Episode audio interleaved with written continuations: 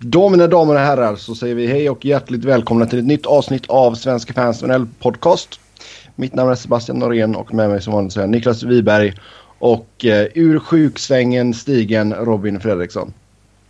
Tack, tack. Verkligen säkra på att han har klivit upp. Exakt, exakt. Jo, jag sitter vid datorn. Okej, okay. ja, man vet aldrig med dig. Du har ju varit sängliggande några gånger Sebbe. Mm. Back in the days uh, när vi spelade in nattetid, min tid. Då blev det att man låg i sängen med laptopen. Men nu sitter, har jag också en ordentlig liksom desktop och Det visste, det visste jag inte ens. Jag menade när du hade brutit foten eller vad fan det var du hade gjort. Jaha, ja, ja, då var det, ja, ja. Så det, ja, då, var jag, då var jag ofta naken när vi Ja, exakt. Därför vi inte kan köra videosändningar vet du. Ja. Uh, nej då, idag är, det, idag är det mycket kläder på. Det är kallt som stryk här. Oj, oj, oj. Stackars dig. Ja, ja fy. Uh, det är ju vinterstormen Stella som har dragit in här. ja, de, de där jävla... Ja, ja. Jag kunde säga något väldigt oförskämt där, men uh, eftersom jag tycker om Stella så gör jag inte det. Ja, det är bra. Gud Sebbe garvade som fan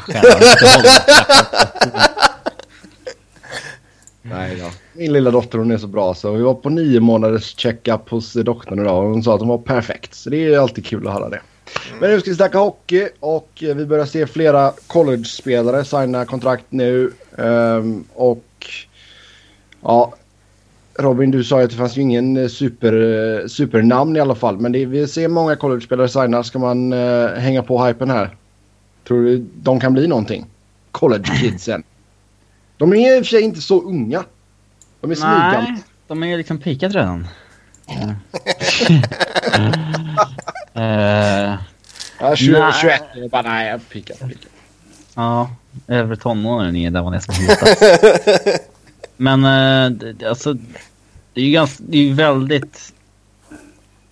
Liksom, Justin Schultz klassas ju nästan som en flopp. Han är väl den bästa college-signingen som har ägt rum egentligen. Ja, det, det, nu får vi ju ge oss ut på Google-versen här. Madrid var ju jävligt bra. Ja.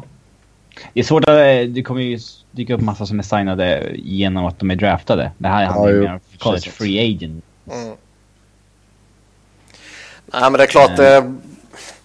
Det känns som att varje år är det ju nästan alltid någon som det tuggas lite om och han kommer, han kommer vara bra och sen så... Kevin liksom... Hayes i och för sig är väldigt bra. Ja, mm.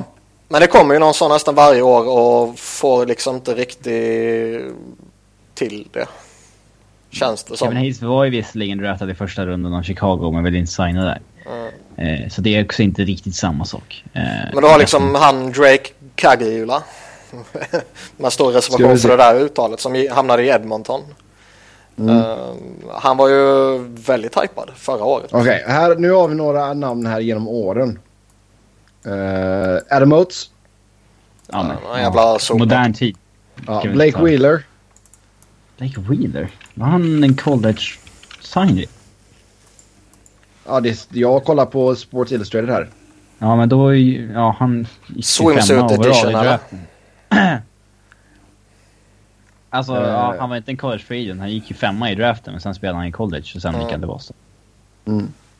Ja, det står... Uh... Eller vänta, han, han draftades ju av Arizona.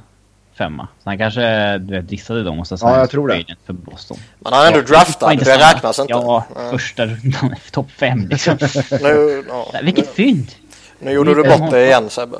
Ed Belfour är med på listan här också. Mm. Inte riktigt modern tid heller.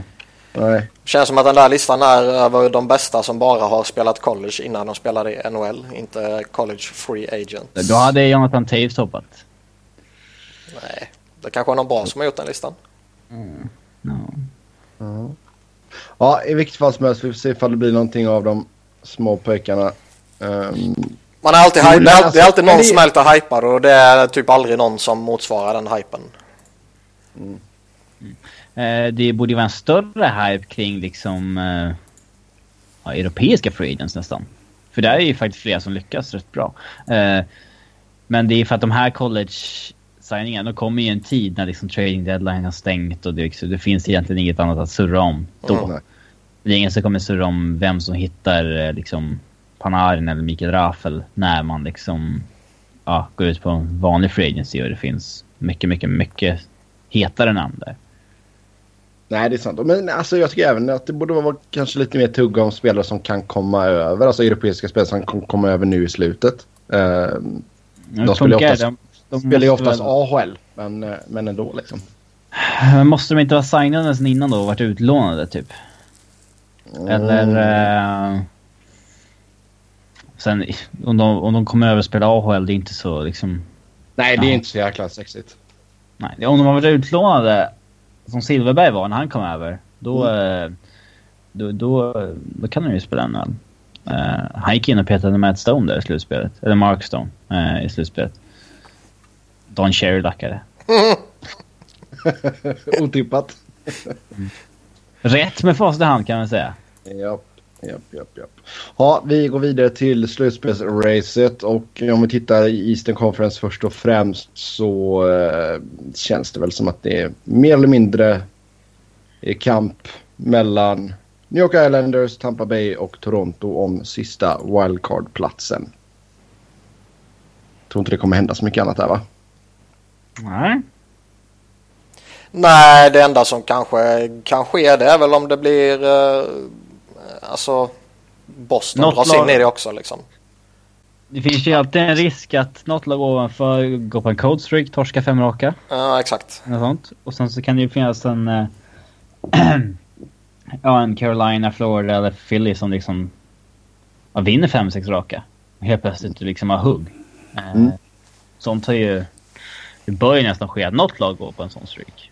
Mm. Men, uh, men jag tror ändå det är osannolikt att... har i och för sig varit i bra form nu det sista. Ja men det är bara en tidsfråga innan de kraschar ju. Men jag, jag, tror ändå det är osannolikt att något av de här uh, som Robin nämnde går på en, en riktig hot streak ja, jag, in i slutet. Jag tror inte det heller riktigt. Det, Skulle det Toronto kanske eller Tampa är väl mest troligt. Jo, nej, nej, nej, men, men jag menar, nej, nej, jag menar Philly, Florida eller Carolina. Mm. Toronto tror jag kan hänga på in i slutet.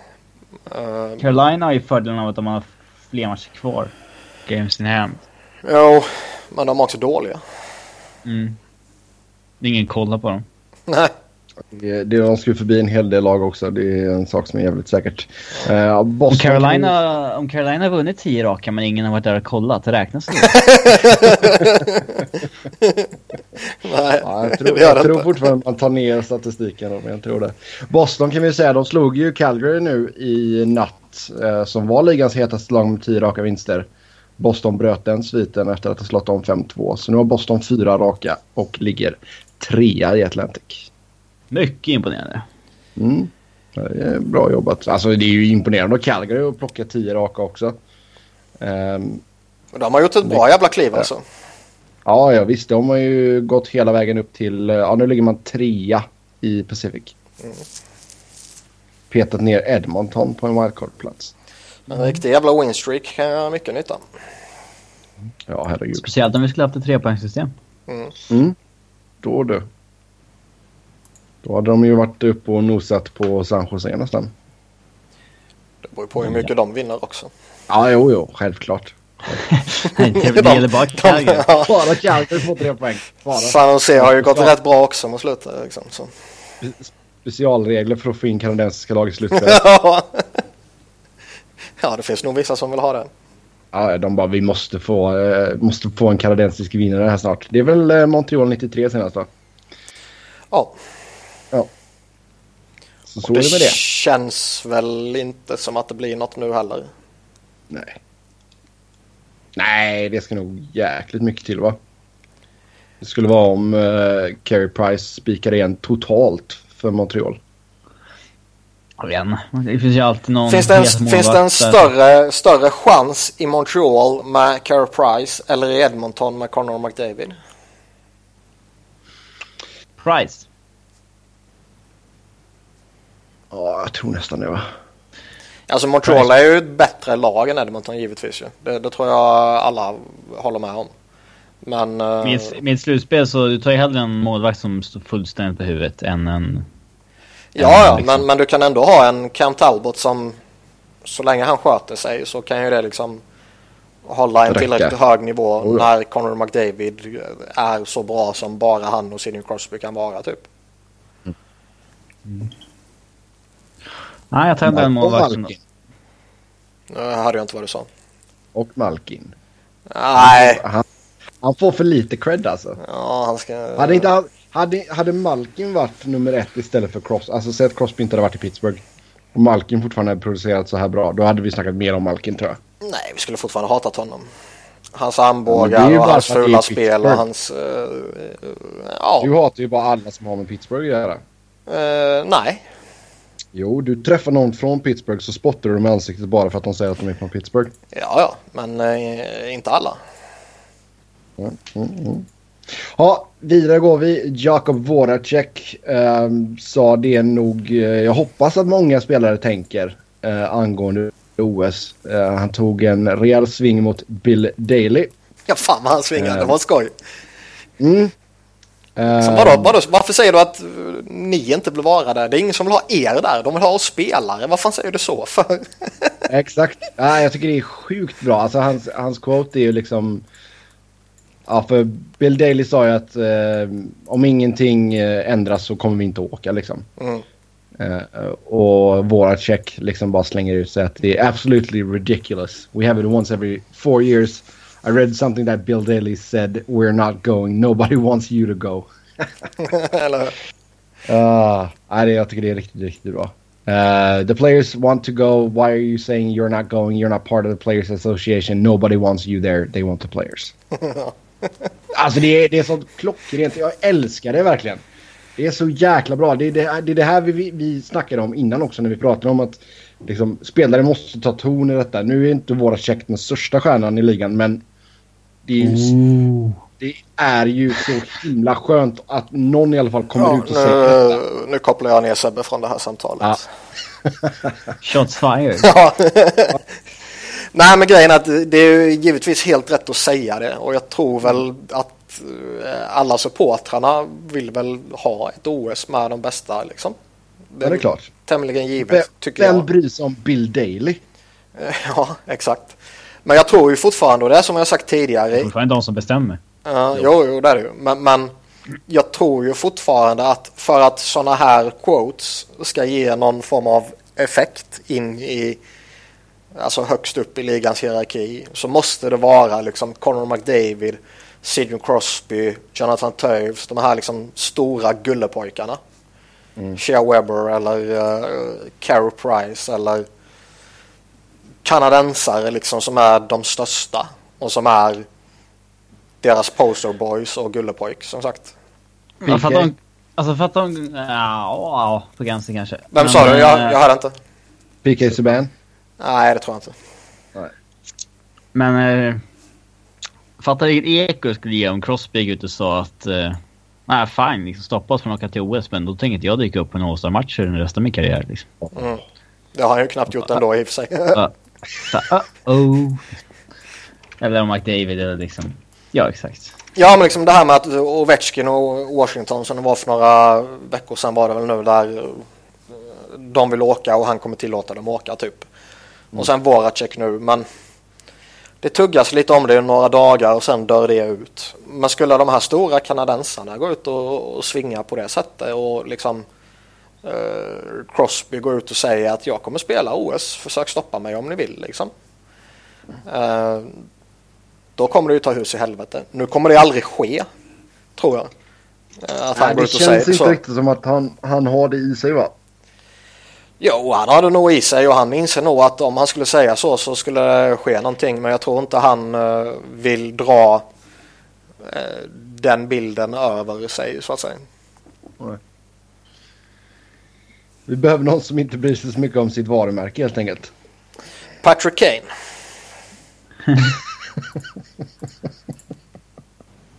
Ja, ja det har du helt rätt i Niklas. Det, det kan bara gå uppåt för honom. Och han är ju faktiskt en sån pass stor stjärna så att det kanske skulle ge ringar på vattnet om han går ut och säger något sånt. Ja, du kan säkert få, få ett medhåll från Taves i så fall också. Alltså jag tror inte att Taves kommer komma ut och säga några starka ord, men han kan säkert bara ja, jag håller med Ken. Mm. Säger han lite så här blygt försynt i ett hörn. Mm, typ. Och mumlar lite bara. Ah, jo, jo, jag håller med. Jag håller med. Uh, nej, så skitbra våra check verkligen. Uh, jag, ty jag, tycker det, vi behöver mer, mer spelare som går ut och gör detta. Uh, även om det... Alltså även om det inte är de största namnen så får du tillräckligt många. Så kan väl det ge någon effekt kan vi hoppas på. Det kommer ju lite tugg nu också från uh, Insider Trading där de gick in på uh, att man kanske ska börja förhandla lite och att de, eh, om spelarna går med på att förlänga det nuvarande CBA så kanske de släpps till OS och sådana där saker. Och det är inte alls omöjligt att vi landar i en sån fråga liksom. Nej, vad var det? Alltså ligan ville väl ha ett år till på CBA va? Ja, men sen sa de, jag tror det var Pierre Brun som snackade om det på Insider Trading, att om man förlänger det med två år så kanske ligan då går med på att uh, släppa dem till OS. Men mm. vill man göra det? Man får väl wheela och deala. Alltså hellre det än att vi får en till lockout. För det var ju Alltså det var ja, smärtsamt förra gången. Ja men det skiter ju de i. Det är klart det blir en lockout. Antingen blir, ja, det, antingen blir det när det går ut eller så blir det efter ett eller två år beroende på om de förlänger det eller inte. Det kommer det bli. Jag, säger, jag, säger som, eh, ja, jag säger som Bob, då har man förhoppningsvis gått i pension. ja du, 34 år gammal. ja, det har varit någonting. Mm. Ha, eh, Tom Sestido, Pittsburgh stängdes av fyra matcher på grund av boarding på Toby Enström. Det är ja. väl rätt ju liksom men det är ju ingen som bryr sig. Nej. Det är inte så att de Nej. gråter över att han inte är med. Nej. Men det är väl inte någon i no... Alltså även om Toby skulle missa matcher också så är det inte så att Winnipeg gråter heller. Um... oh. Det var roligt. Alltså, han, har, han har haft en dålig säsong. Det är, så enkelt är det. Det är försvaret som har svikit Winnipeg. Så enkelt är det. Offensiven är tillräckligt bra för att gå till slutspel men inte defensiven. Kevin ja. Chattenkirk ja, jag, matcher vi, på grund av charging på Kevin Gravel i LA. Vi pratade väl om Sestidos situation förra veckan har jag för mig. Ja, jag tror det. Jag Bara det att... säger att vi gjorde det. Uh, det är så, han kommer ändå inte spela någonting. Nej. Ja, vi har lite... Vi har ju en, vi bakar in den. Om alla, lyssna fråga här. Om alla Penguins åtta etablerade...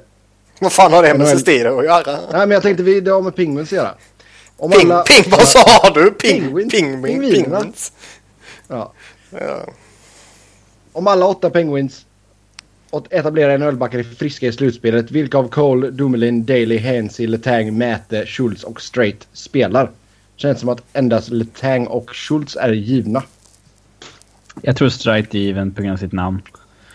Jag tror Olli Mäter är given också på grund av någon, något rykte sådär liksom. Mm. Hoppet fortfarande man ska bli någonting. Man är respekterad inom organisationen. Han är respekterad och har ett kontrakt som liksom att man kanske tänker eh, efter en extra gång innan man petar honom. Sånt vet vi ju påverkar. Um, så, så de fyra tror jag nog ändå är mer eller mindre givna. Mm. Den enda som är 100% tokgiven det är Chris Letang. Mm. Men uh, de fyra kan man nog sätta upp som givna. Ja, då har vi Cole, Dumoulin, Dale och Hansi kvar då. Hainsey tror jag vet bör... betalade så för att få honom. Liksom. Ja, samtidigt bör han väl inte vara given. Eller han är given och han bör inte vara en av sex. Nej, men nu är vi inte nere på givna spelare längre. Men jag skulle gissa mm. att han spelar. Mm. Ja, alltså det du säger är ju vettigt att de betalade rätt mycket för att få honom. Men eh, jag vet väl inte om jag tycker han är bättre än typ Cole och Daly. Nej, det vet jag inte. Det känns lite som att efter, bakom de fyra som, som vi nämnde så ja, rätt tight. Mm. Spelar mindre roll. Cole och Haynes är ett tredje par. Ja, jag vet inte. Mm. Cole, Cole gillade jag när han kom fram men sen blev han inte riktigt uh, så. Nej. Japp, japp, japp, japp, japp. Mm, uh, Shattenkirk fick två matcher då för sin charging på Garvel. Det är väl också en sån här standardbestraffning man får när man... Uh, när man gör någonting som inte blir överjävligt så får du två matcher, punkt. Mm. Och jag säger som jag brukar säga, vill man ta det på allvar så blir det mer. Tar man inte på allvar så fortsätter man göra som man gör. Mm. Får vila lite så blir han fräsch i slutspelet sen. Ja, det är ju ingenting som skadar dem precis. Nej. Så då ska vi ta ut eh, varsitt OS-lag här nu. Skulle Sedinarna och Louis Eriksson vara givna om OS spelades i år? Vi ska ta ut varsitt lag och jämföra. Uh, Okej. Okay. Det här är en... Spelas i år liksom. Ja, det här är en lyssnarfråga från dig så du borde veta vad det är som gäller. från mig? Ja. Jag har läst samma fråga som ni. Nej, det var ju du som lyfte frågan och sen var det baserat på det som du sa att det måste vi prata om. Mm. Måste? måste skrev du till och med med versaler rakt igenom. Jaså? mm. Jag... Eh, jag tycker väl ändå att man kan göra ett case för eh, bröderna Sedin. Mm, jag skulle nog ha med dem. Men det är, en, det är inte så givet. Nej, alltså Louis Eriksson tycker jag är borta helt och hållet. Mm. Där tycker jag det finns andra bättre, mer intressanta. Även om han hade varit het innan World Cup så är faktiskt liksom... Det hade inte varit helt orimligt om han var liksom lite, lite chockpetad sådär. Nej, eller jo det skulle det varit med tanke på att svenska förbundskaptener är mm. som de är. Men eh, mm. i normala fall givetvis. Ja. Men liksom, uh. tittar man på vilka spelare som, alltså,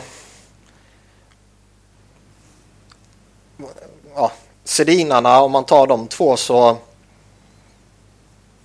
jag ser ju inte dem i någon form av topproll numera. De får lira fjäderkedja. Ja, och liksom då kommer man alltid till det här. Är det topp 6 eller inget bla bla bla tramset. Det tycker jag ju bara Nej. är skitsnack. Uh, nu går man på Kanadas linje och så tar man ut fyra bra kedjor. Exakt, du kör på det och sen snurrar det och sen får du väl lösa eventuella PK-problem under vägen. Liksom. Du kan inte ta ut mm. skitspelare bara för att de ska spela PK och släppa in mål i PK. Um, jag tycker också att det liksom är trams med topp 6 eller inget. Men är det så här något fall det kanske faktiskt är så så är det ju Sedinarna. Alltså så här, antingen ska de vara dina go-to guys i PP eller så kanske de inte ska vara med då. Liksom. Eh. Fast det, det beror på lite hur man, alltså om, om du bygger laget och kedjorna utefter den här gamla klassiska devisen att du har en score, två scoring lines och sen har du en tredje kedja som är en checking line och sen har du en en fjärde kedja som är en brunkarkedja liksom. Ja, typ. Då är det ju klart att då är det ju topp 6 eller inget för dem liksom. Men är man lite så här mer modern och tänker sig att ja, men vi vill slänga ut fyra spelande kedjor. Då är det ju klart att då behöver inte de vara i topp 6 för att vara där. Nej. Tycker Vilka jag. kedjor har ni tagit ut då pojkar? Bäckström första center. Sen ja. sätter man Forsberg eller Rakell på, på vänstern. Kan Raquel spela höger? Alltså, det behöver inte vara så noga med vilka som spelar med varandra. Men. Okay. Uh, ja. Rabbla dina bara så rabblar vi våra sen. Ja. Bäckström. Z. Wennberg. Forsberg. Arvidsson. Raquel. Hörnqvist hade jag nog fan haft med också. Um... Jaha, du har inte skrivit upp någonting utan det går bara... Nej, nej, nej. Okej. Okay. Hur många namn har du rabblat då? Vet du det? Sju. Uh, Nyllet. Backlund. Alexander Sten. Det är tio. Uh, ja, och så Sedinerna. Det är tolv där. Jag hade inte med Sten. Ja, alltså jag vet inte om det var för att jag glömde honom eller för att han kanske liksom glömdes för att han inte var bland de tolv bästa. Liksom. Um, är du stensäker på det? Åh, oh, Alltså han har inte varit, han har inte haft ett monsterår har han ju inte haft men jag tycker Ja, det- att han är... Jag tycker 13 Tillräckligt forwards för övrigt. 13 Mm. forwards. Skillnaden för mig tror jag var att Sten ut, eh, så var Landeskog och Zibanejad med. Men får jag ta ut 13 då kan man ju slänga in en uh, DJ Seabad. Så Eh, skillnaden mellan våra lag är Landeskog och Sten. Ja, Det var inte stor skillnad. nej. Kommer Niklas med facit. Jag har eh, Forsberg, Bäckström, Arvidsson, Sten, Wennberg, Nylander. Eh, Landeskog, Zäta, Hörnqvist. Och de nio är jag liksom... De är locks. De är locks. Sen tycker jag det är svårt och, och de jag funderar på i liksom en, eh, en sista kedja och en extra gubbe om man säger så. Det är ju typ Raquel som ändå har producerat jävligt bra. Sen är väl hans 20 percentage eh, all over the place liksom. Jo, men du sätter Men- honom med Bäckström va? Nej, det är klart jag inte gör. Jo då, Bäckström är ju bättre än Getzlaff. Nej, Jo. nej. Jag sa ju hur jag satt upp det. Du lyssnar ju inte på mig. Ah, Okej, du gjorde kedjor och allting. Ja. Just det. Sorry. Men jag, jag har liksom Raquel, jag har Backlund, jag har Karl Hagelin som jag ändå fortfarande gillar även om han har haft lite problem denna säsongen. Eh, och sen är det ju Sedinarna. Men en spelare som har fallit av helt det är ju Nyqvist. Ja, Vad, vad, alltså, vad har hänt där? Det är ju nästan en egen punkt i sig. Han är väl spelar som han har varit, men det skitlag. finns andra som har gått om va? Eller? Mm.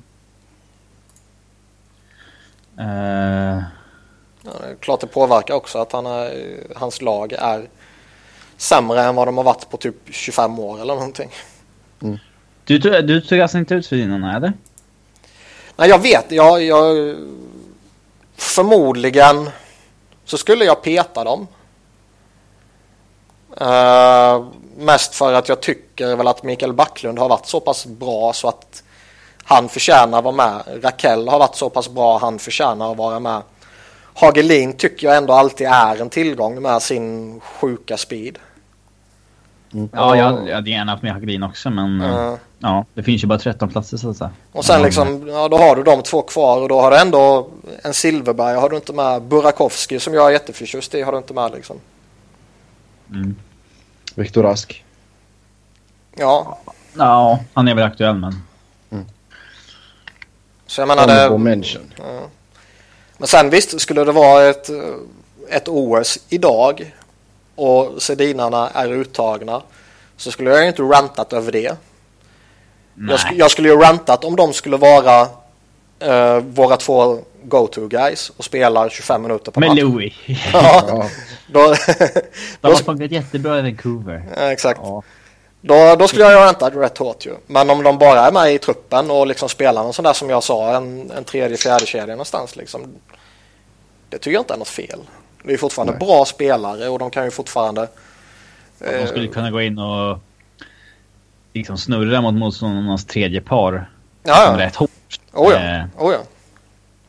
Mm. Ska vi säga våra backar också och målvakter? Eller skiter vi vi håller oss till forward? Ja, back... Ja, jag vet inte. Backarna är samma som det var i World Cup förutom att jag har Klingberg istället för Ekholm. ja, och jag har nog uh, tvärt emot vad du sa. Ja, det är skandal. Ja, jag vet. Men jag säger det bara för att jag vill gå emot dig. Du går med Grönborg alltså? Nej, jag går emot dig. Mm.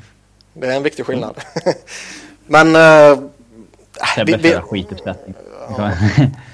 men vi, Ja, vi jag har samma, ju... ja, ja, samma som dig.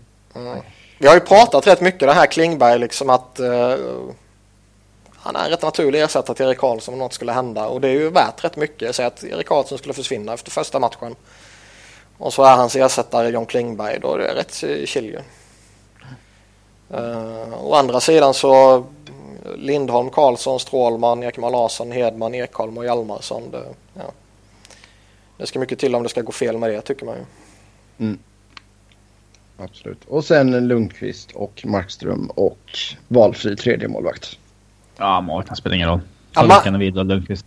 Är Markström så självklar som... Eh, alltså, bakom Lundqvist då så att säga?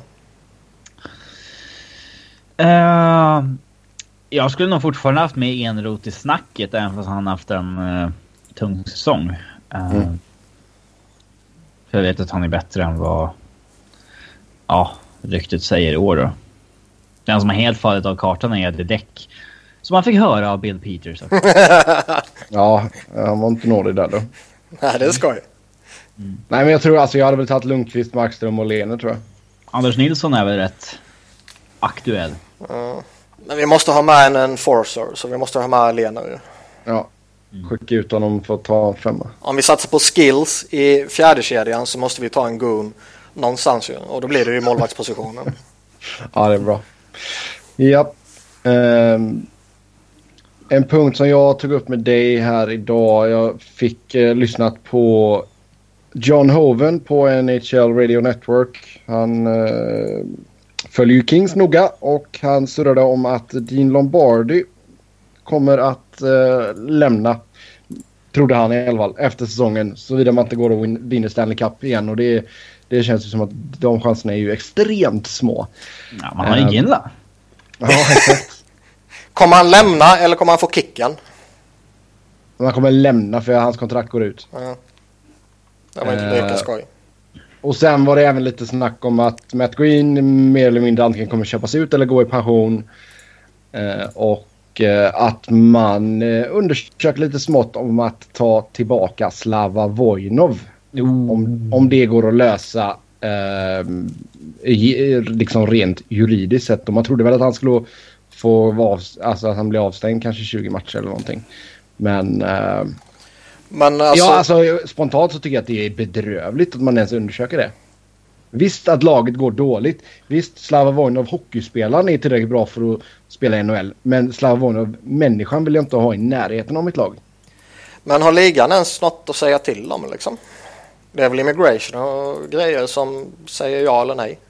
Ja, alltså det är som sagt det är en jäkla legal grej där som man måste fixa ut först. Det är immigration där ja. ja. Um, men alltså, eh, nej. För tydligen så är, liksom, är det okej okay för ägarna att man kan kolla på saken och sådär. Enligt Hoven då. Detta är allt, allt detta är enligt Hoven men han brukar ha bra källor så. Oh. Uh, men jag, jag, jag, fy fan säger jag bara. Ja, Kings gör vad som helst för framgång. Ja, tydligen. Ja, det, det är en smutsig jävla organisation som vi alla tre hatar passionerat. Nej, men jag tycker det, det, det, känns, det ställer sådana fel signaler bara om man skulle plocka tillbaka Voinov. Du kan, du kan inte ha en kvinnoboxare på, i laget. Vad är det för fel på kvinnliga boxare? Nej, en kvinnoboxare. Alltså en, ja. en kvinnomisshandlare. Det är liksom, jag, jag förstod. Jag någonstans, får man, någonstans får man dra en jävla gräns. Sen visst, liksom, för jag menar, det är ju jättelätt att liksom kicka ser, Richard ja. så när han blir fast med piller och grejer. Men vi ser ju överallt att ligan bryr sig inte om sådana saker. Eller lig, alltså lagen bryr sig inte om sådana saker. Så länge det är en framträdande spelare. Nej, det är klart så är det ju när det är en resultatdriven värld liksom. Ja. Det är klart att Slavonov hade gjort backbesättningen mycket bättre, absolut. Jätteduktig men jag, spelare. Jag vill inte ha dem i laget. Ja, men liksom det är inte det. Man förstår att... Man ska, alltså liksom Dean Lombardi just han kanske inte skulle få kicken, men liksom... De som tog de besluten vill ju heller inte få kicken för att resultaten har varit för dåliga. Nej, men alltså säg att Lombardi lämnar nu då efter säsongen och så antingen så blir det väl Futa eller så snackas det lite om att Rob Blake kanske skulle ta över. Uh, ska då en av dina första grejer vara att ta tillbaka Vojnov? Ja, ja. Det känns ju lite väl magstarkt kan jag tycka. Vad, uh, vad har sen, Fura för uh, rykte? Inom organisationen väldigt bra. Uh, är det han japanska målvakten eller? Nej, det är Det här var kul om han kom iväg. Ja. Jag skojar alltså så ni vet. Nej men alltså det känns ju, jag har ingen koll på honom så, men det känns ju lite som att han uh, han har varit eh, lite Vice President of Hockey Operations, en lite Director of Player Personnel och lite Director of Amateur Scouting och så vidare. Mm. Eh, Medan Blake då är assistant GM och så vidare. Um, det känns ju mer naturligt att lyfta upp någon som har varit assistant GM än någon som inte har varit det. Mm. Men som sagt, jag har ingen koll på Fuda. Han kanske är uh, jättebright och jättesmart. Jag tror det inte eftersom han jobbar i Kings underställd Dean Lombardi. Men Ja. Vem vet? Nej men alltså för jag tycker Lombardi har ju verkligen visat att han, han, han kan inte ha det här jobbet längre. Nej, han gjorde ju något jävligt bra när han byggde ihop det där laget och, och hela den delen. Men det var ju tio år sedan liksom. Mm. Ja, vi, bakar in, vi, vi bakar in en lyssnarfråga här också. Hur dålig är Kings situation med tanke på åldern i laget och nästintill tom prospect pool? Nästintill? Den är, den är helt den är, tom. Den är riktigt dålig situation faktiskt. Det är, man får göra ett sånt där lapptäcke. Nej, de har, inte, uh, de har inte ens material till att göra ett lapptäcke. Oh. Men alltså även en sån som liksom Jeff Carter som är verkligen gör skäl för det han är idag. Han är 32 mm. bast och har liksom fem år kvar på det här kontraktet efter säsongen. Det är... Ja. ja men han kan också bli ett problem liksom. Mm. Um, och... Jag vet inte. Alec Martinez har också fem år kvar på sitt fyra miljoners kontrakt. Ja, uh, alltså Martinez kan man nog inte så flytta på tror jag. Ja, det kan man ju. Det kommer alltid vara behov av eh, topp fyra backar liksom. Ja. Och eh, Quick är en målvakt som är värd 5,8 idag, men... Han är inte över typ 17 år eller någonting. ja. eh, och sen så kommer man ha en situation där Drew Doughty blir UFA när han är kring 30 liksom. Det är jobbigt. Mm. Mm. Ja. Ja, den är inte rolig. För det finns ju en risk att Kings liksom, att man, att man har missat slutspel två, tre år i rad då. Liksom. Mm. De kanske inte alls är så sugna på att hänga kvar där. Nej. Nej, alltså tar man tillbaka till slutspel efter nästa säsong så blir man ju tvungen att skicka Doughty under sommaren. Ja, det tror jag man verkligen drar sig för att göra. Men, jo, jo, det är klart. Uh, alltså, håller honom det... rätt högt verkar det som. Jo. Men om man, om man tittar rent krast på det. Då har han, efter nästa säsong så har han ett år kvar på 7 miljoner. Då kan du få ganska bra värde för honom tror jag i en trade. Det finns uh, alltid någon galning som håller han som ligans bästa. Mm. Ehm, men alltså, man sitter ju bara och väntar på att... Alltså, man har ju lagt alla äggen i den här jävla expansionsdraften här och man bara hoppas att Vegas plockar antingen Gaborik eller Dustin Brown liksom. Så man får någon form av cap att jobba med. För du ska ju ändå så förlänga med uh, Tyler Toffolo nu också. Nu har han haft en jättebra säsong. Så du kanske kan pressa ner hans pris lite men... Alltså jag, jag, Tanner, Pear ja. Tanner Pearson har ju däremot klivit fram jäkligt mycket den här säsongen. Så jag menar, han ska ju också ha nytt kontrakt. Så det är de, pengarna man tjänar in på Gaborik eller Brown kommer ju gå direkt till Toffoli och Pearson känns det som. Men kan, man kan ju inte räkna med att bli av med någon av dem. Alltså jag kan ju inte se ett scenario där Vegas tar Dustin Brown. Uh, däremot Nej. kan man väl kanske tänka sig att de i alla fall har Marian Gaborik på någon form av shortlist. Om man mm. tänker lite star power och lite profil och någon som vi ska sälja in det här med och sådana saker. Ett år kortare kontrakt, ett år bil eller en miljon billigare. Mm. Eh. Men alltså... Men det är ju ingenting man kan förvänta sig som uh, smutsig Kings-supporter. Nej. Nej, det är kul det vet du, som um, George McPhee sa också. Att så fort listorna lämnas in till honom då är det liksom en auction för alla unprotected players. Att man kan liksom... Då är han beredd att göra deals på spelare som är liksom ja, om Colorado vill ha till exempel jag vet inte, Gaborik. Så kan man nu kommer ju, i och för sig Dustin Brown kommer ju tradas till Colorado som vi alla vet. Mm. Mot Landeskog. Ja. Men att han är, det kanske är riktigt stökiga i King-draften där för att McPhee verkar göra det mesta av det liksom. Ja. Att verkligen komma ut med så bra lag som möjligt. Ska han göra? Ja, men det ska han göra. Undrar hur många sömntimmar han kommer ha med de här 72 timmarna från att listorna lämnas in till draften. Tre och en halv. Alltså, Vegas expansionsdraft blir ju typ sponsrad av Red Bull typ. um. Jag fattar, alltså, fattar om vi hade haft två lag dessutom. Oh. Så det hade varit ett jävla fulspel liksom. Mm. Ja, fast det hade ju, alltså det är nästan, på ett sätt är det nästan bra att det bara är ett lag. För det laget kommer ju inte vara... Jag tror inte att de kommer göra några underverk första säsongerna men Jag tror inte de kommer att vara klappkassa. Nej, den kommer vara bättre än de tidigare expansionslagen, det tror jag. Mm. Men LA Kings, vi får se vad som händer. Och sen Daryl Sutter, eh, ja, han får ju lämna när han vill, verkar det som. Han kommer inte få sparken utan det blir att han bestämmer när han tackar för sig. Mm. Och åker tillbaka till farmen i Alberta. Fast Men han dumpar... Kommer, kommer de missa slutspel igen och så här så är det klart att han kan ryka om en Ja, det ska han göra. Ska, ska. Det... Ja, missar de, slut, missar de slutspel så ska både Lombardi och Sutter gå. Hej då! Så det beror på lite. Du kan ju oundvikligen hitta en bättre GM än Dean Lombardi. Han hänger ju inte med längre. Det, det, ju, det ser ju alla utom han själv typ. Mm. Uh, till och med Sebbe har ju fattat det nu. Uh. Men du, det är ju inte säkert att du hittar en bättre coach än Sutter. Nej, nej, nej. Det är mycket svårt. Och, och liksom sparka ja. en klart kompetent coach för att hans GM är galen och har gett honom suspekt lag. Eh, när du kanske inte är säker på att du kan få in något bättre eller i alla fall något likvärdigt. Eh, det tycker jag nog ändå är väldigt tveksamt till om man ska göra. Okej, okay, fine. Han kan få en säsong till. Sen är det ju den här aspekten också att kommer det in en ny GM oavsett om det är en eh, intern befordring i Rob Blake eller något sånt där eller om man plockar någon snubbe utifrån. Så om du börjar med att sparka coachen mm. så är du ändå liksom, då har du tappat en av dina livlinor som GM. Ja, du menar så ja. Att eh, det är bättre att låta dem sitta kvar ett tag och sen går det dåligt så kan man sparka dem och så har man lite längre tid på sig. Ja, Absolut. lite så. Det tror jag ändå mm. GMs tänker på.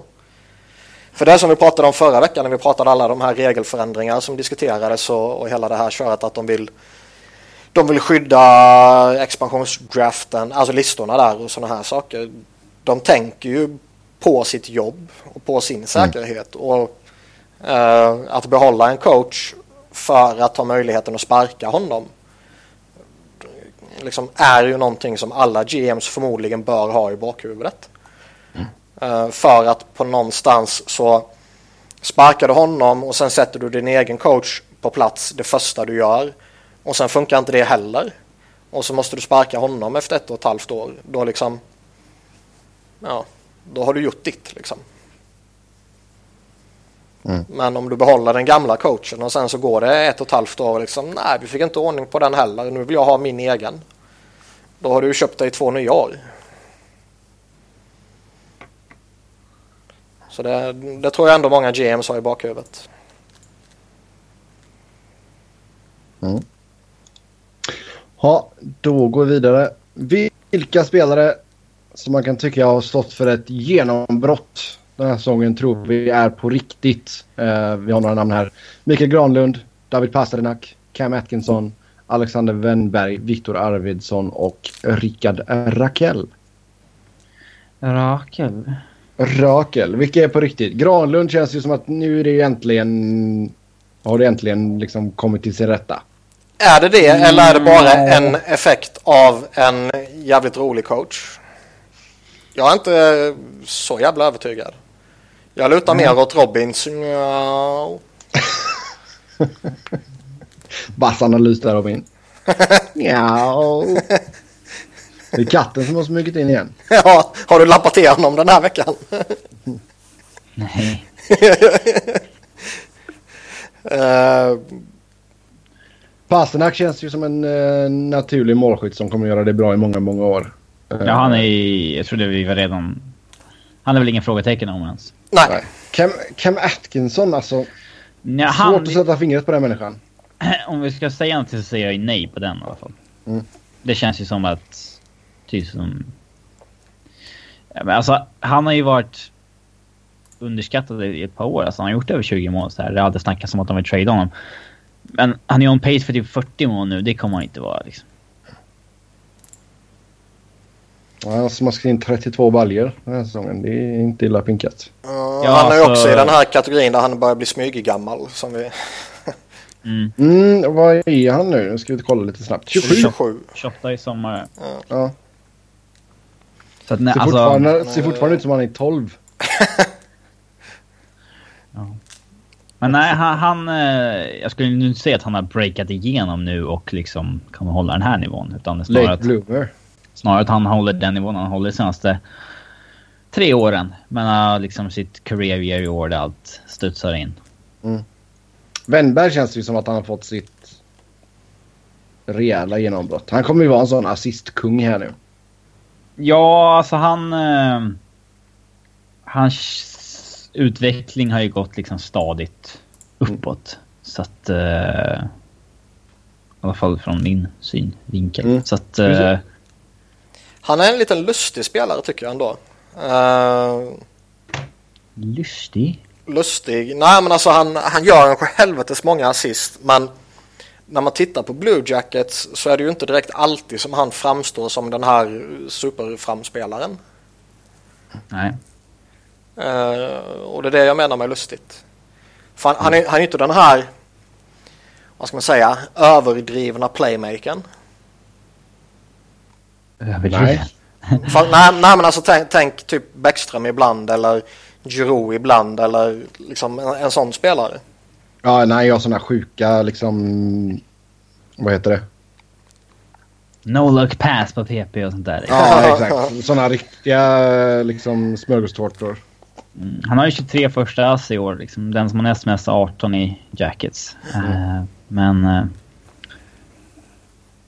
alltså han... Uh, Och det, det, det jag menar där, det var ju inte någon kritik så tillvida. Uh, man Det är inte, bara det att han inte är så flashig. nej, man behöver inte vara flashig för att vara effektiv. Så det är inte så jag menar, utan det var bara en, en observation som är lite lustig med tanke på att han har gått och blivit uh, duktig. Mm. Trots uh, sin fostran i Djurgården. Hur ser du på Viktor Arvidsson då? Han var jävligt häftig att se live. Eh, en sån där spelare som... Visst, han står ju ut när man ser honom på tv också, men det är ju en annan grej att se matcher live och få en överblick på ett annat sätt oavsett om vi snackar hockey eller fotboll och förmodligen kanske typ handboll och innebandy och sådana saker som jag inte tittar på heller. Men... Ja, och australiensisk fotboll, allt möjligt. Ja. Men, men eh, man får ju en helt annan bild av matchen och av byten och prestationer i hela det här köret. Och Arvidsson var ju faktiskt, han var jävligt häftig att följa. Eh, extrem arbetsinsats i varenda jävla byte. Trumpinnarna går ju hela tiden. mm, kastar sjukt mycket puckar på mål också. Eh, Ja det gör han. Men, Men han, men han är ändå bra. Det är inte så att hans eh, statistik typ dopas eller på det sättet utan han gör det bra. Och det är intressant också när jag pratar med honom om det här liksom att varför skjuter du mycket? Nej men om jag inte har något annat att göra så slänger jag det på mål för att typ eh, lösa upp försvaret. Ja, jag kör bara. Ibland går de in. Och han var, sen om han kommer, jag menar nu går han ju och kan bli typ en 30-målsskytt. Och det kanske man inte ska slå Han fast kanske honom är- som. Nej, men kan han ligga någonstans mellan 20 och 30 så är det ju Ja. skitbra. ja, en Ja. 20 målsskytt kommer han nå kontinuerligt. Förmodligen. 45-50 poäng liksom. Eh, Och det är ju en bra jag vill, jag spelare vill, i jag vill dock inte utesluta att han blir en liksom bättre spelare än så. Eh, rent produktionsmässigt. Nej, inte alls. Jag menar spelar han några säsonger till med Forsberg och Johansson så, så är han ju en bra omgivning och så spelar han framför uh, Subano, Ekholm och Josie och Ellis och det gänget så. Mm. Eh, förutsättningarna finns ju. Mm. Sen har vi Raquel då. 30 mål han sm- smaskat in. Han har blivit nya Corey Perry. Haha. Han har ju för Mm. övrigt fallit av saftigt. Corey Perry ja. Ja, det är ju skoj. Sen har vi ju Ra- det- Raquel som jag sa tidigare. Han har en shooting percentage som ligger på över 20. i Mm, fem- fem mot fem. 20,7. Ja. Väldigt smarta avslut. Ja. Knappt 22 i 5 mot 5 spelet liksom. Och det är ju, Det är ohållbart. det är ju högt och det är ju unsustainable. Ja. Så den här Eh, säsongen är ju lite dopad och det är väl också lite skoj med en spelare som har en sån enorm uh, dippar över så enormt till mål jämfört med assist. Han är ju typ, mm, det är charmigt. Har han? 30 mål och typ 10 assist eller någonting. Mm, 11. Ja. ja, det är alltid roligt. Nej men alltså, sen, alltså det är klart att i en sätter han bredvid en sån playmaker som Getzlaff så brukar du få lite gratismål också. Det har väl Perry visat i många år. Så... Ja, jag skulle inte... Jag skulle inte, jag, jag skulle inte måla upp Perry som en produkt jo, av Getzlaff. Perry ska vi inte ge någon cred. Han är ju gnälligare än Getzlaff nu för tiden. Han har tagit över uh, rollen som största gnällröven i uh, Anaheim. Mm. Men uh, ja, alltså Corey Perry har haft oflyt också. Han kommer ju vara... Om hans shooting percentage, eller om Rakels är liksom uppe i taket så är Corey Perrys nere i golvet. Ja, 7,5 bara. Ja, jag tror han kan lätt göra 30 mål nästa år igen. Ja. Precis som att Raquel kan ligga under 20 nästa år igen. Mm. Så vi... Visst är, visst är Raquel på riktigt, men han har inte liksom etablerat sig som en 30-målsskytt som han kommer hålla i flera år. Det tror jag inte. Nej, jag är det. Framtiden får, får se. Ja, då vänder vi på skriptet här nu. Uh, hur ser vi på spelare som man kan tycka har gjort en oväntat svag säsong? Utifrån deras egna förutsättningar då såklart. Uh, namnen på listan här. Corey Perry är inte med. Jo, det är han visst det. Corey Perry, där har vi honom. Uh, Alexander Ovechkin, Evgeni Kuznetsov, Claude Giroux, Johnny Goodrow, Johnny Hockey. George Bara. Hockey heter han numera enligt Bara Hockey heter han, just det. Just det. Uh, Patrice Bergeron, Andrzej Kopitar, Milan Lucic, Mark Giordano, Henrik Lundqvist, Corey Snyder och Steve Mason. Uh, Joe Thornton glömde du också. Nej, jag sa Joe. Det hörde inte jag. Det hörde inte jag. Han var efter hockey. Det var bara för att du tjötade. Ja. Uh, vi börjar med målvakterna. Uh, Steve Mason först ut. Uh, jävligt lustig spelare som gått från uh, räddningsprocent som är liksom toppnivå i ligan till typ sämst. Mm. Och det är lite crazy. Uh, ja, det kan ju... Vad sa du? Kan ju diffa lite... Kan ju diffa lite från säsong till säsong, men sådär mycket, det är nog lite anmärkningsvärt. Mm. Ja, och så mycket ska det ju inte diffa. Och, och visst, man kan alltid snacka det här att... Uh, ja, men han spelar bakom skitspelare. Jo, men det gjorde han förra ja. året också. Men är de så mycket skit nu för tiden? Jag tycker du eh, höjer ju era backar till skyarna varenda avsnitt här. Ja, men de får inte spela de som är bra. det är klart vi har några skitbra backar i Prover och Ghost och Gudash är jätteduktig. Men uh, vi har också jävligt många skitbackar och det dåliga påverkar ju mer än vad det bra gör. Och sen alltså... Uh, uh, räddningsprocenten är mer målvaktsstyrt än liksom lagstyrt. Så, så är det. Man mm. kan inte... Ibland handlar det faktiskt om målvakten. Man kan inte alltid bara... Men försvaret då? Som alla säger så fort någon man pekar på att någon målvakt har släppt in fem mål i rad, tio matcher i rad. Liksom. Eller fem mm. mål per match, tio matcher i rad. Men försvaret då? Ja, ibland är det faktiskt målvakten. Mm. Sen är det väl liksom... Ja, målvaktssituationen i Philadelphia har ju behandlats så konstigt av Dave Hackstall också. Där han ofta väljer att köra på någon av målvakterna och nästan köra dem i golvet och för att hastigt och lustigt bara byta och köra nästa målvakt i golvet istället för att hitta någon form av balansgång. Eh, och sådana saker kan ju påverka. Utgående kontrakt och inte fått någon förlängning kan ju påverka. Uh, så jag, men jag vet inte, Mason är konstig jävla spelare denna säsongen alltså. Så jag, mm. jag inte klart på att... Corey Schneider.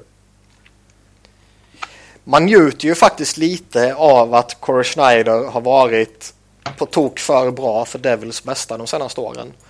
Och nu när de ändå eh, kanske ska börja bli lite bättre så börjar han bli dålig. Och ja, Men det är alltså, han har legat över 92 varje år egentligen. Eh, ett off-år, jag skulle inte skriva av Corey Schneider. Nej. nej, nej, inte alls. Men jag kommer ändå njuta. Mm. Och sen Henrik Lundqvist. Han är slut. Gammal. Föredetting, väldigt dyr backup. Det är väl vad de har i honom. Det är väldigt eh, liksom... Det är svårt att blunda för att han har passerat 35 liksom. Jo. Nej, det är väl... Det kan man inte diskutera bort. Nej. ja, men det är så. Alltså i Schneiders fall så kan man säga att det är ett off-år. Eh, men Henrik Lundqvist börjar ju bli gammal. Eh, hade det här hänt Henrik när han var 32 då hade man kanske bara äh, men... Ja. Se. Jag tror fortfarande han kommer hålla en god nivå i eh, några år till. Jo, ja. men han kanske inte kommer tillhöra men, eliten. Uh, nej, han kanske inte är best of the best längre. Nej. Och det är ju skoj. Mm. Sen då uh, Mark Giordano som är enda back på listan här. Ja, jag har bara plockat ut några namn. Det kan ju finnas 17 andra ja, backar som är aktuella. Mm. Uh, har, ni, har ni några namn så får ni slänga ut dem liksom. Nej, vi kör på Giordano. Han är ju också lite sådär... Uh... Smyggammal. Nej, han är ju gammal på riktigt. Uh... Ja, men han breakade ju så sent. Ja, och frågan är ju... Vad ska man säga? Man pratade ju väldigt länge om Mark Strite. Att han inte var så gammal som hans ålder signalerade för att han kom in så extremt sent i ligan och har inte det slitaget i sig. Uh, något liknande kan man kanske på något sätt hitta i Giordano. Eller? Ja. Jag vet inte. inte. Inte på samma sätt men någon liten version av det kanske med tanke på att han breakade så sent. Och det är en sån ti tionde säsong i ligan. Ja, och hur många av dem har varit på toppnivå? En sån grej kan ju påverka. Liksom... Tre kanske? Ja, nu, nu, har jag inte allt framför mig så man ser väl inte all hans uh, istid och sådana saker. Men uh, gissningsvis har de väl ökat rätt mycket mot slutet. Mm. Och var kanske lite mindre tidigare. Och en sån sak kan ju påverka liksom. Så jag vet inte riktigt var man ska ha honom. Men uh, på sikt är ju kontraktet inte fantastiskt. Nej, 6,75 miljoner i ytterligare fem år. Ja, och det sa vi väl redan när han signade att ja, de behöver väl göra det och behöver väl behålla honom och kommer vara duktiga de närmsta åren. Mot slutet kan det bli jobbigt. Mm. Um, men jag, ja, jag skulle inte måla upp honom som slut på något sätt. Nej. Eh, Även om poängskörden har droppat av rätt rejält. Jo. Ja men alltså, alltså vad ligger han på nu? 30 pinnar, uh, 10 mål, 20 assist. Förra säsongen så gjorde han 21 mål. Um, dit kommer man ju inte komma igen. Alltså får, får du typ 12 baljor om året och 30 plus assist så får du inte vara nöjd liksom. Ja, det är klart. Uh, Milan Lucic, inte fått uh, den starten han hade velat ha i Edmonton. Nej, och det är ju faktiskt förbannat skoj. Ja, du är ju en sån skaleglad jävel så det är klart att du tycker det. Ja. Uh... Men, men har verkligen Lucic gått så mycket sämre än förväntat? Uh, när man skulle pilla in honom bredvid McDavid så hade man väl ändå så förväntat sig lite mer va? Ja, det är väl det som är hela grejen tycker jag. Att han målades upp som uh, liksom McDavids nya lekkamrat och winger ja. och beskyddare och allt möjligt och omöjligt. Uh, och det blev inte så överhuvudtaget. Utan han blev så liksom bortpetad av Patrick Maroon. så jag menar på, på det sättet så får man ju vara glad att han inte signade nytt med Kings. Jag tycker ändå att han gjorde en ganska bra säsong. Han hade han 20 mål och 35 assist hade han för Kings. Sen är det väl lite som han säger också att eh, här mot slutet har han hoppat mellan uh, tre olika klubbar och tre olika system och tänk system. och hela det här köret. Och det tar lite tid att koppla om och ställa om. Det är, för mycket, det är för mycket för hans hjärna. um, men tittar man bara på... Trev, liksom, trevlig människa dock enligt Niklas Wiberg. Ja, eh, chockerande nog. Mm. Uh, Nej men alltså jag tycker alltså även om han spelar med Nugent Hopkins och Eberle så tycker jag ändå att han borde producera mer än vad han har gjort. Ja. Nu, sit, nu sitter han på 15 mål och 25 assist. Ja, tittar man på vad han har producerat 5 mot 5 tidigare så har han ju droppat av en del där också. Nu kommer han väl att klättra med tanke på att det är dussin matcher kvar men mm. eh, kommer förmodligen inte nå vad han har legat på de tidigare säsongerna. Mm, nästa man upp till rakning, Anze Kopitar. Han är slut. Nej, det tror jag inte att han är, men... Uh, tror? Snacka... Du är ändå osäker. Där kan vi snacka off year i alla fall. Ja, men du är ändå lite osäker. Du är lite rädd ändå, det märker jag. Låg skottprocent. Alltså jag är... Jag, dålig jag, position 5-5. Jag är rädd för att hans cap hit satte för mycket press på honom. Plus att han fick C1 på bröstet. Det är lite väl mycket på en gång alltså. Problemet är väl snarare som jag ser det att, liksom. ja exakt, han spelar med skitspelare. Det är väl det stora problemet som jag ser det. Det också. Uh, de får, liksom de forwards han har spelat mest med det är Gaborik och sen är det Dustin Brown, Trevor Lewis, Dwight King. Och sen kommer en Tyler Toffoli och det är inte överdrivet mycket där heller liksom. Uh, det är ju det stora problemet med hans copy tycker jag. Det är ju inte att han fick se ett, för förmodligen var han ju ledaren i laget redan innan han fick se ett.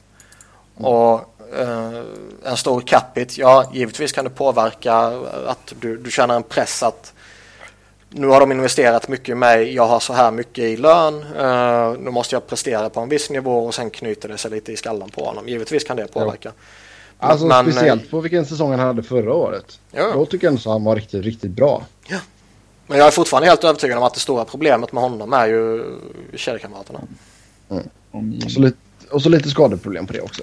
Då var det satsa på honom och ta Foley eller som du eller någonting. Mm. Han ska vara deras guy liksom. Toppa bara, slänga upp honom med Carter. Sätt ut Carter på vingen.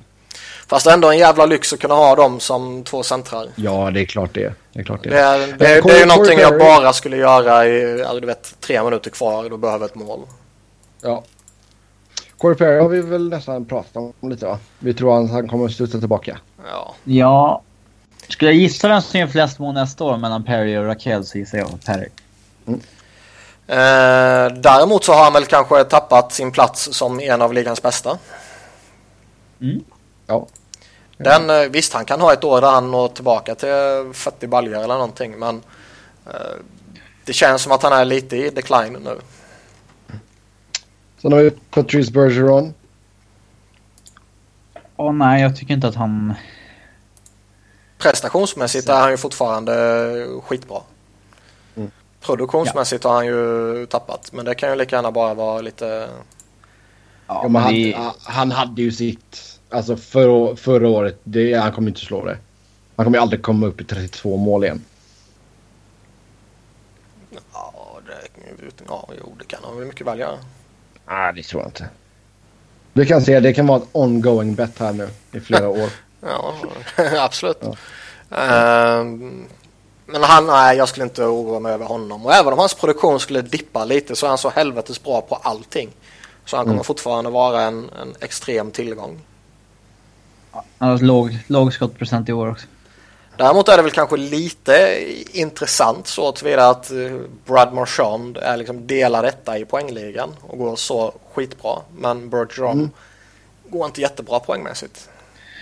De har nästan exakt samma goals for percentage. Det var att han inte har råkat få med en andra assist och så här lika mycket liksom. Mm. Jag skulle, ja, nej, jag tycker inte att det... Bergeron, Marchand, Pasternak är ligans bästa kedja. Mm, jag håller med Chicago-kedjan före. Ja, då har du fel. Jag har rätt. Du har fel. Uh, Va, Joe Thornton har vi sen. Är det Marchand, Bergeron, Backes du menar Robin? Ja, alltså, nu har de ju fler. ja. uh, Jag tycker det är lite lustigt. Visst, visst får du, du får väl en bättre kedja med eh, Krejci och Pasternak än vad du får med David Backes där. Så man kanske fördelar ut eh, de bra spelarna på ett bättre sätt och det kanske gynnar laget. Men det är ju inget snack om att första kedjan tappar en dimension när Pasternak försvinner, anser jag. Mm. Ja. Men, ja, det kanske inte är helt dumt. Man har en duo med Marshawn Bergeron. Sen kan man hoppas man vill skapa en duo med Krejci Pasternak som är liksom lika, lika vass. Eh, mm. För Krejci är ju i grunden en riktigt vass playmaker som skulle kunna hitta kemi med Pasternak. Så att... Ja. Mm. Uh, Joe Thornton här sen då? ja. Han är ju gammal på riktigt så jag menar om du bara ser till att han är 37 år gammal så gör han det ju sjukt bra. Ja, ja men det är liksom kontrasten mellan säsongen i fjol och den i år som är ganska liksom... Ja, den är stor. 82 poäng förra säsongen. Sen är det ju då, alltså man, man pratar ju alltid det här om att ett långt slutspel och kort sommarvila kan påverka en spelare och bla bla bla liksom. Men eh, borde inte det påverka en spelare i hans ålder betydligt hårdare än random annan spelare? Och det är kanske bara en sån effekt vi ser nu.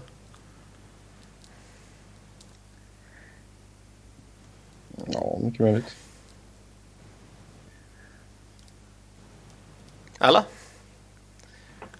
Robin bara sitter och flåsar. mm. Alltså... Jag vet inte. Alltså jag tror att han kommer hålla hög nivå ett par år till men alltså hans... Ja. Anmärkningsvärt. Eh... Sen kan det också vara det också, ja, sen kan det också vara det när du kommer upp i de där åldrarna där du är, börjar närma dig 40. Helt plötsligt bara kommer du fram till tröskeln och så börjar du trilla. Mm. Eh, kan gå jättefort. Och eh, det kanske är något sånt man ser nu också. Det vore ju inte alls omöjligt med tanke på åldern och med tanke på hur fruktansvärt många år han faktiskt har varit skitbra. Mm. Han är ju stor också. Mm. Alltså den, den kroppen, alltså släpa runt på den. Ja, fast det är också en spelare som han har sagt i många år att han inte kommer åldras så, eh, så dåligt i och med att han inte har varit så behov av sin skridskoåkning. Mm. Men lite måste han ju fortfarande åka. Ja, det måste han. Ja, sen har vi eh, Johnny Gaudreau. Johnny Hockey. Hockey! Sorry. Hockey! Hockey! Han, är, han, han har ju missat matcher med skada och grejer. Jag tycker inte så jävla dålig har han inte varit. Nej. Sen är det klart att det är stor skillnad jämfört med hur det var i fjol, men... Nej, och då är ju frågan vad, vad är representativt liksom? Något mittemellan kanske? Ja. Det han, det han gjorde de två tidigare säsongerna någonstans där, slå ut det. Ja, och då kanske vi landar ja. i det här. Då hamnar han på typ 70 poäng sammanlagt. Mm. Uh, men det är väl kanske också lite sådär som vi sa på, på Thornton med en extrem säsong. Och sen så blir det inte lika extremt efterföljande säsong.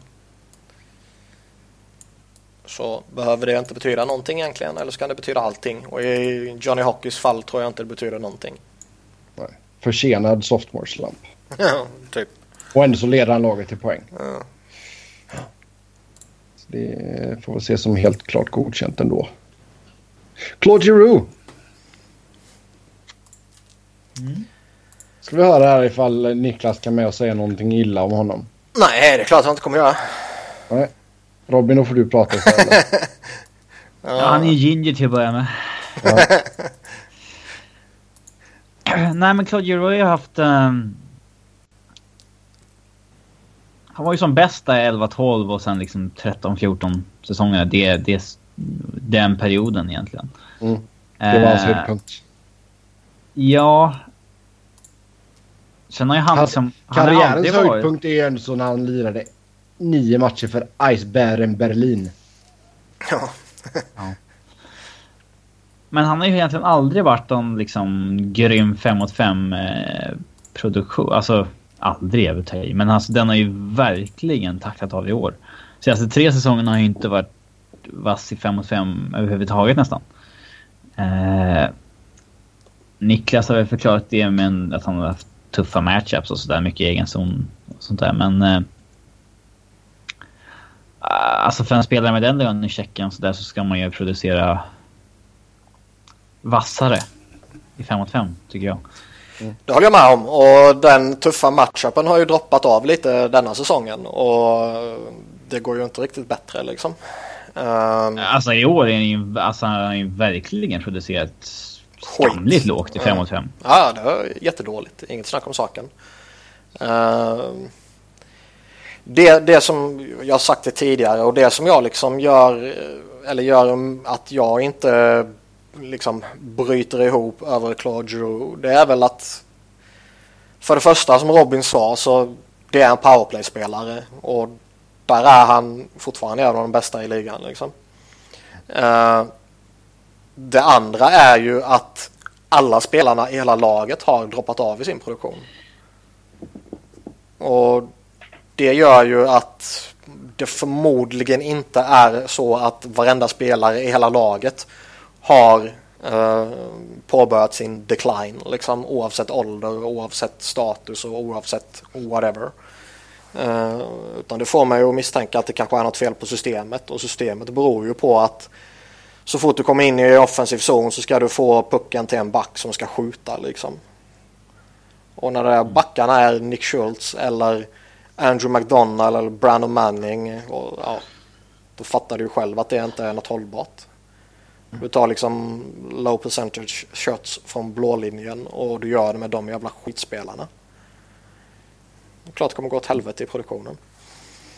Uh, sen vet jag inte, det börjar tag- eller tuggas lite om att uh, ja, man, han har hållits tillbaka av operationen i somras och sådana här saker. Men det tror jag inte på för han var så helvetes bra i början på säsongen. Uh, och sen dippade han ner sig några månader och sen nu sista kanske 5-10 matcherna har han börjat ta fart igen liksom. Och skulle det vara så att operationen i somras höll tillbaka honom så skulle det ju rimligtvis gjort det från början. Mm. Uh, så det tror jag inte på. Mm. Sen har vi Jevgenij Kuznetsov.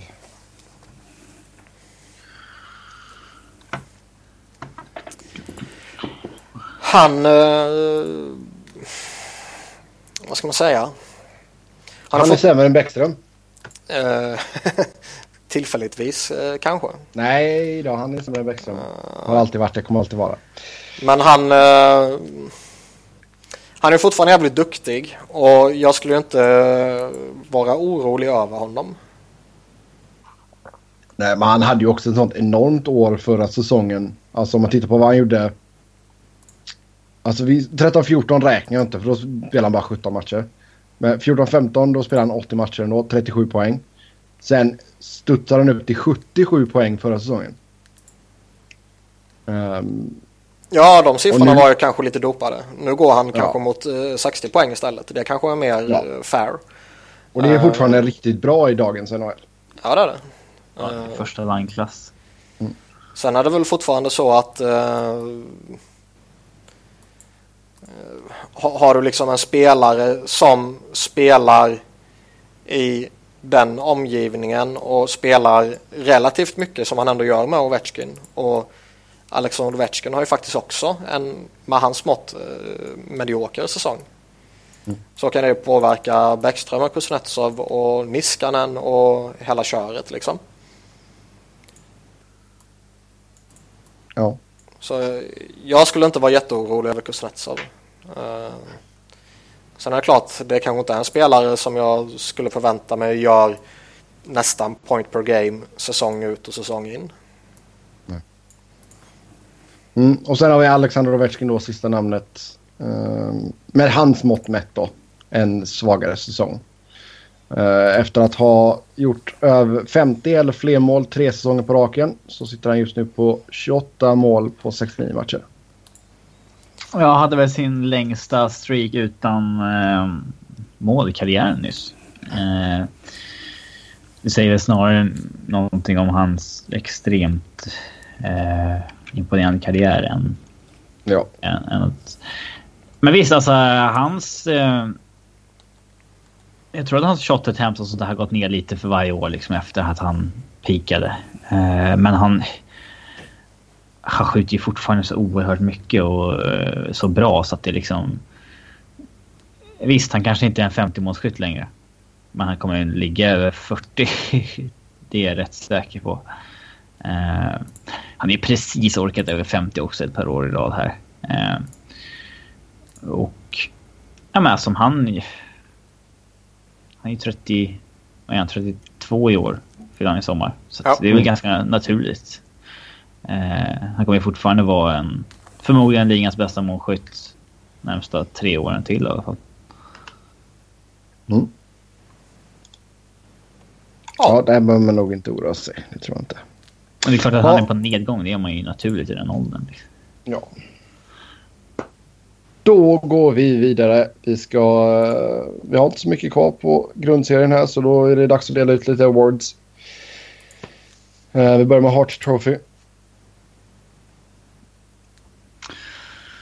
Uh, Connor McDavid om Edmonton skulle krascha och bomma slutspel, förändras mm. den åsikten då? Ja, det tycker jag att den ska göra. Nu är det ju visst det åtta poäng ner till Kings, men Edmonton, being Edmonton, kan ju mycket väl krascha. Uh, ja. Kings är ett av de här lagen som de kan ju gå och vinna liksom sju i rad eller någonting. Mm, det får jag hoppas på. Nej, det gör vi inte, de, men de kan göra det. För min del är Conor McDavid tokgiven. Och vi gjorde ju den här i december någon gång också efter typ halva säsongen och sånt där. Och liksom då sa vi ju Conor McDavid, Devan Dubnyk och Carey Price. Uh, McDavid är väl för min del fortfarande tokgiven etta. Kanske mm, skulle de krascha sista tio så kanske man faktiskt bör omvärdera på något sätt att han kanske inte är tokgiven etta. Eh, men det skulle jag hålla honom som idag. Mm. Alltså hade, hade, Minnesota hållit upp sin galna pace och Dubnik fortsatt som han har gjort så hade jag väl gett det till Dubnik. Men ja, McDavid absolut. Sen tycker jag att det borde omvärderas ifall man missar slutspel. Vi kan ha den diskussionen varje år alltså. Jo, då, det kan vi. Uh, Vesna Trophy, där säger jag ju Devan Dubnyk i alla fall. Mm. Ja, och det sa vi i december också. Mm. Calder Trophy. Den är ju mer spännande. Mm. finns så många vägar man kan gå alltså. Och så har vi i december. Zach Wierenski. Wierenski, Matthews, Patrik Laine och Matt Murray var vi uppe och gillrade om. Ja, men ja. Och sen Robin gnäller om att Matt Murray är ingen rookie. Mm. Ja, det, var bra, det var bra impression av Robin där. Liksom. ja, jag vet. Jag, uh, jag tränat på den. Ja, jag säger Line. Jag tror nog Line har lite försprånget nu alltså. Ja. Det är så jävla svårt att, att avgöra. Visst, han har fler mål, han har fler poäng, men Matthews liksom tar Toronto till slutspel och gör en sjukt bra säsong där. Hur hypad kommer han vara då? Ja, dunderhypad. Mitch Marner gör en jävla säsong också i och för sig. Oh ja, oh ja. Och Nylander. Och Nylander. Och Provorov. fyra i poängligan för rookies. Mm. Det är bra jobbat. Nej men sån som Varensky måste man ju verkligen ösa beröm över. Mm. Han är ju hur bra som helst. Uh, nu känner jag mig rätt övertygad nog ändå att det kommer bli Line eller Matthews. Mest för att. Det är liksom... Ja. Men alltså jag tror mycket väl att alltså hypen kan spela in där och väga över i Matthews fördel ändå. Det är minst lika mycket hype kring Line. Hade han varit kanadensare så hade det varit självskrivet att han hade vunnit. Fast det är, ändå, det är ändå skillnad på att spela i Toronto eller spela något annat lag. Den hypen som kan byggas upp kring Toronto kan ju nästan inte göras på några andra ställen. Nej. Ja, det har du helt rätt i. Men jag hade gett det till Patrik Laine, men eh, skulle inte förvåna mig en sekund ifall Matthews vinner. Jag skulle ge det till Provorov såklart. Ja, det är klart du hade. Mm. Eh, Norris. Provorov. Ja, det är ju... Det är ju Burns eh, utan, Det är Burns år är det. eh, utan snack. Men folk som röstar på Burns i år, som inte röstade på Erik Karlsson i år, de är riktiga jävla horungar som måste förklara sig. Det kan, det kan man ju, för det är exakt samma grej i år som i fjol. Alltså det är ju... Det är en back som sticker ut som helt jävla överlägsen Ja. eh, just i år. Och, ja, röstar man på Burns i år men inte Erik Karlsson i fjol, då... Då måste man förklara sig. Det var ju... Jag minns inte vem det var, eh, men eh, i samband med det blev eh, det här snacket om att eh, expansionsdraften ska döljas och hela det här köret så var det ju alla skrek ut hur, hur galet det var, hur dåligt det var och eh, alla sådana här listor ska, ska vara öppna. Så var ju, det, förmodligen, det måste varit Wyszynski eller någon sån här liksom som skrev att eh, ja, alla journalister som vägrar offentliggöra sina nomineringar till eh, awards har ju inte någon som helst rätt att gnälla över att ligan eh, hemlighåller den här listan. Nej, det borde ju också vara öppet. Ja. Ehm, men jag är helt övertygad att folk som inte röstade på Karlsson förra året kommer rösta på Burns detta året. Ja, det finns det ju garanterat. Och ja, det är som, som vi sa där, liksom när, när de stora namnen i media går ut och gör det legitimt att rösta på Drew Dowdy så kommer de här på lokalblaskorna som ser upp till de här snubbarna kommer ju liksom, ja men Pierre LeBrun tycker att Drew Dowdy ska ha det, då, då är det okej att jag röstar på honom också. Eh, det ska bli intressant att se hur många som eh, lägger en röst på Shewabara. Nu har jag tacklat av lite, men fan om vi hade haft sån här eh, omröstningen efter halvåret. Det hade varit Mm. riktigt intressant att Mm. se. Då. Han kommer Kul, fortfarande få röster ba- bara för att han har lyft Montreal. Ja. Subban är inte aktuell alls i år liksom. Det är inte. Nej. Eh, eh, var det kul om Justin Schultz fick någon röst? Ja, Ja, han får väl någon från Pittsburgh antagligen. det kommer han få. Eh, Nej men alltså Bur- Burns, Karlsson, Hedman är faktiskt eh, en liga över alla andra i år. ja. Selke Trophy. Är det Bergerons igen eller? Ja, han är bäst på den grejen. Hur många- Hur många har han vunnit? Jag vet inte. Tave Stallion från någon för något år sedan. Men Ja. eh, Att det var hans tur att vinna, typ. ja, det var ju Drew Doughty, Gary Carlson all over again. Mm. Eh, eller innan. Eh, inte hur många har vunnit nu? Det är en, två, tre har vunnit. Så att nej, det borde vara dags igen. Och jag säger som, som jag brukar säga också att varför är inte Sidney Crosby aktuell för Selke Trophy? Han är för bra för Selke Trophy. Han är för bra offensivt för att eh, Mm. vara bra defensivt. Ja. Eh, Jack Adams. Ja, Bruce Bood Rowe Ja. skulle jag säga. ja, det borde det vara. ja. Bra. Bra långfinger där. Och sen vårt All-Star-lag ska vi ta ut. En målvakt, två försvarare och tre forwards. Åsterlag den här säsongen eller? Ja, Nej, för tre år sedan. ja exakt. Uh, Dubnyk i kassen kör vi då. Ja. Sen kör vi... Uh, kör vi Burns och Karlsson. Ja. Och sen tre forwards. McDavid och Crosby tror jag vi har allihopa va? Mm. Mm. Vem är Vem pillar vi in med dem då? Line. Fy fan. Vilken kedja. Nam, ja. Men där Sätta fan Tanner Glass där du skulle vara. ja faktiskt. Det är så skoj att han är uppe igen. Att han fick chansen. Och visa var skåpet ska stå. Eh, Uh, Brad Marchand. Det är klart han är värd en sån plats. Patrick Kane är värd en sån plats. Eh, all, Malkin är värd en sån plats. all, alla som I ligger i toppen av poängligan är värd en sån plats såklart. Mm. Niklas Bäckström. Mm. Ja, förutom han då. Men just nu leder Marchand målligan och delad etta i poängligan. Det är, Ja. det är Brad Det Marchand. är svårt Mm. att snacka bort. Det är fan, det är alltså... Han du fortsätter utvecklas trots att han liksom är 28. Det är fan helt sjukt egentligen. Det, han gör sin bästa säsong i karriären nu liksom. Ja. Det är bättre för varje år. Vi får hoppas han kraschar snart. Han är mer en sån här traditionell spelare som pikar när de är typ 27-28. Mm. Han köper inte ditt snack Robin. Mm. Ja, då går vi in på lyssnarfrågorna. Uh, hur kul vore det att stöta på ett formtoppat och inför säsongen topptippat Tampa Bay i slutspel? Alltså, de är ju inte samma force som de har varit tidigare även om de skulle liksom uh, gå in i slutspel med liksom ja, lite lättnad då. då liksom. Mm.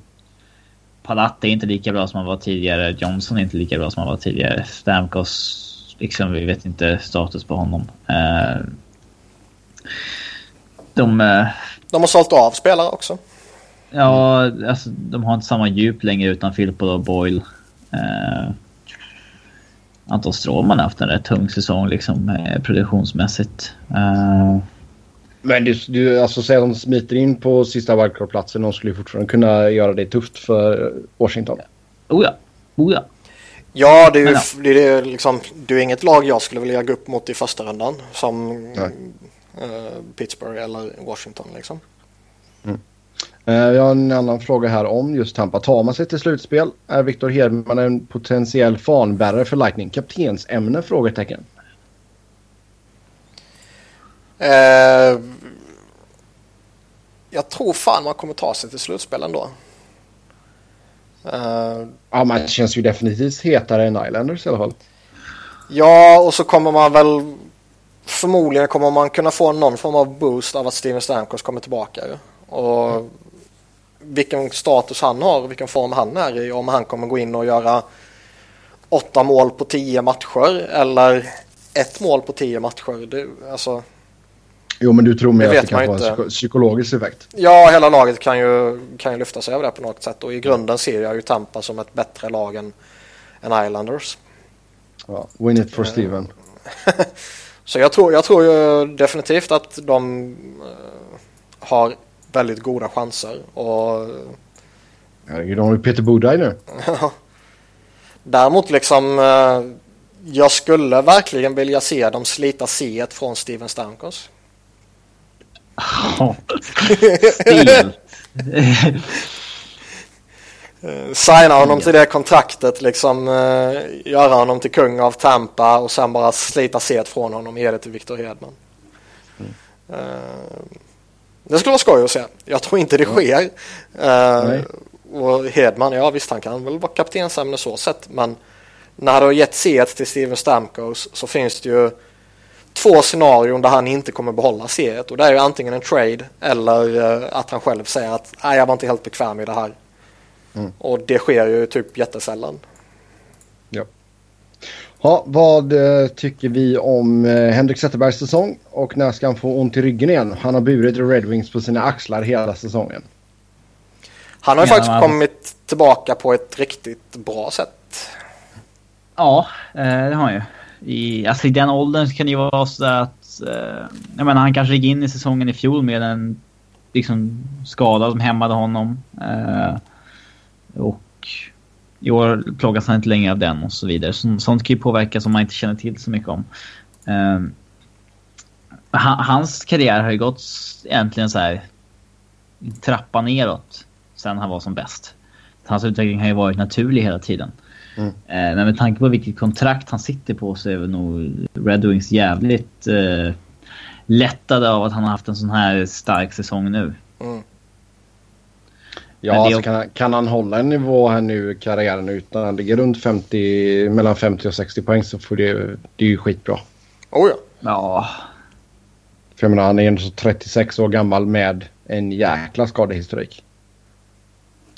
Ja, jäkla skadehistorik. Mm. Ja, kör. Mm. Han får ju steloperera ryggen sen vet du. eh, vi ser vad som händer. Bör Bedner vara kvar i Avs? Finns det något som talar till hans fördel förutom kontraktet? Har ni förslag på bra och rimlig ersättare? Ja, den är ju klurig. Uh, man vet inte vad som händer i Colorado. De skulle egentligen behöva Alltså det är så svårt att veta hur mycket av årets säsong man ska skylla på liksom den här säsongens moves och den här säsongens coaching liksom. Uh, Det är nog svårt att komma in igen. När man liksom kanske har gjort den sämsta säsongen i ligans historia. Mm. Att gå in med mina. samma coach igen liksom. Det, det, det kan ju inte vara lätt.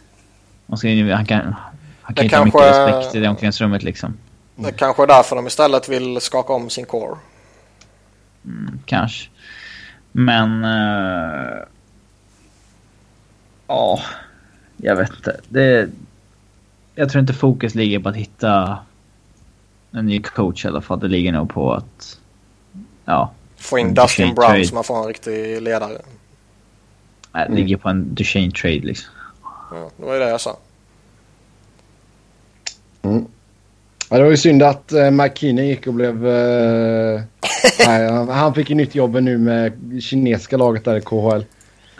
Det Ja, pratas om att uh, Avs gamla legendariska GM Pierre Lacroix vill in i gamet igen. Och det vore ju typiskt Avs att liksom... Ja, gå tillbaka till det. Är han, Kunlun eh, och Red Star heter de. Kineserna. Fick sagt det också är han eh, gammal? Ja, alltså han hoppade ju av för att han eh, började få hälsoproblem där ett tag.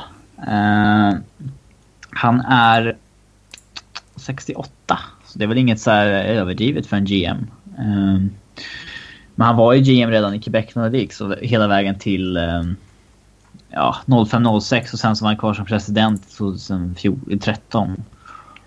Uh, han eh, tog steget upp när lönetaksregeln kickade in. Mm. Eh, så att... eh,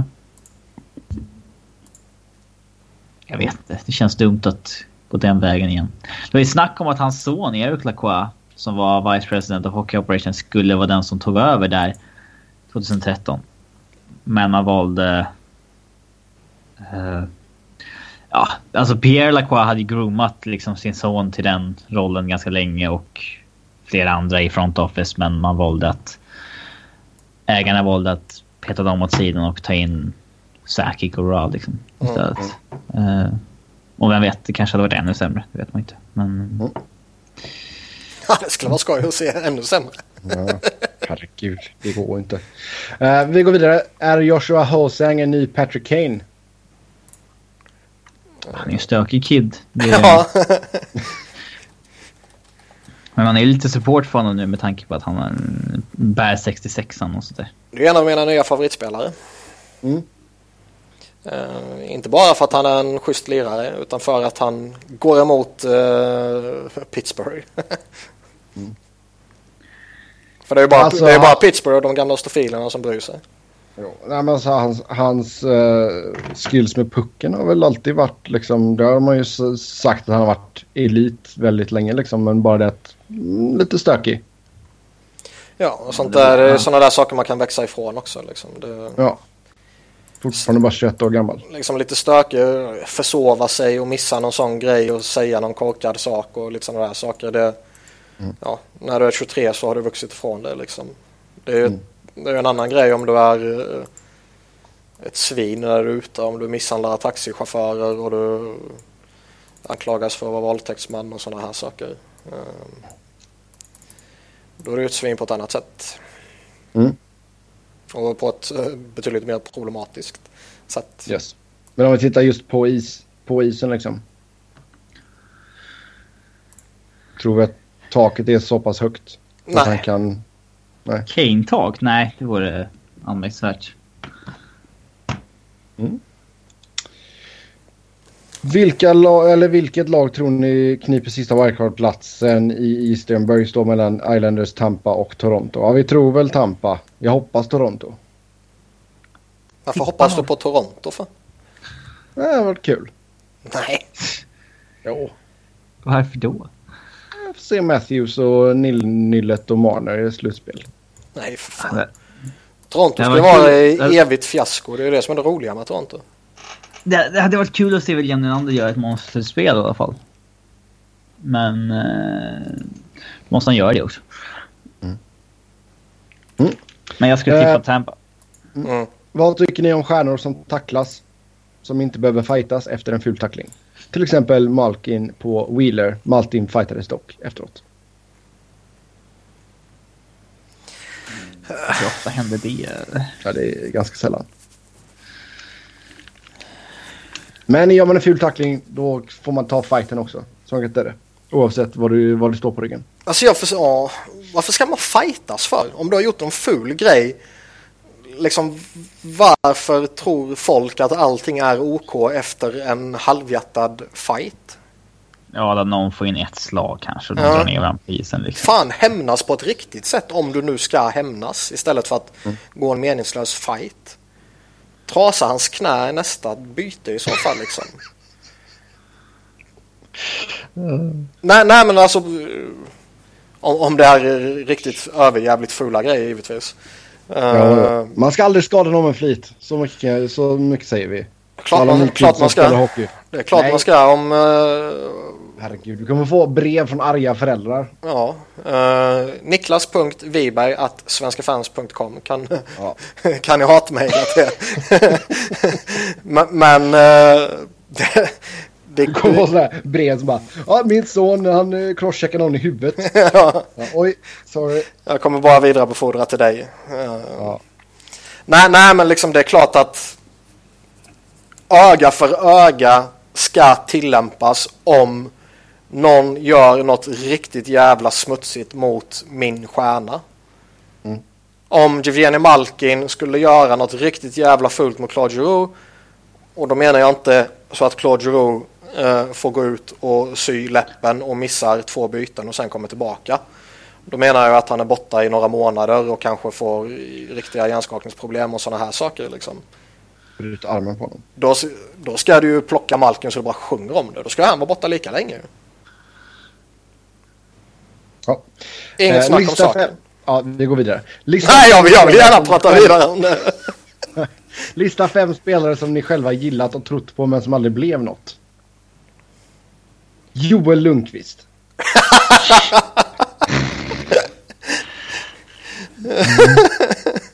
Det är väl det stora exemplet tror jag. Som jag har. Trodde du hårt på honom? rakan.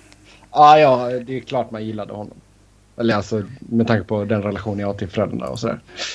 Ehm, Aldrig blev Han- något är ju ta i också. Han, han, ju, men- han är ju faktiskt...